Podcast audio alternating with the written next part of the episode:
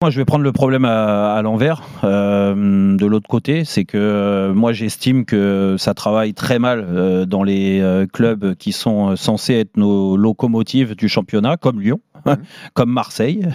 on peut pas dire qu'ils ont des moyens ridicules. Aujourd'hui, quand tu vois le budget de Lyon, pour parler de, de, de, Textor, parce que c'est lui qui, qui nous sort ces phrases-là, ces phrases bateaux qu'on entend pour se trouver des circonstances atténuantes sur euh, euh, le fait qu'il gagne pas de titre depuis 2012. Je suis, désolé, et, euh, vous l'avez très bien dit, Aurélien l'a très bien dit. Il y a, alors pas beaucoup de fois, mais à chaque fois, il y a eu trois champions différents, pas le Paris Saint-Germain. Trois fois, c'est arrivé. Euh, sur les dix dernières années, les onze dernières années, bah, euh, Lyon aurait pu s'incorporer comme Marseille, mais ils l'ont pas fait.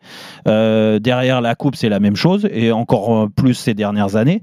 Et on le constate avec la victoire de Nantes et de Toulouse. Sur les 12 dernières saisons, il n'y a que six victoires parisiennes en Coupe de France. Hmm.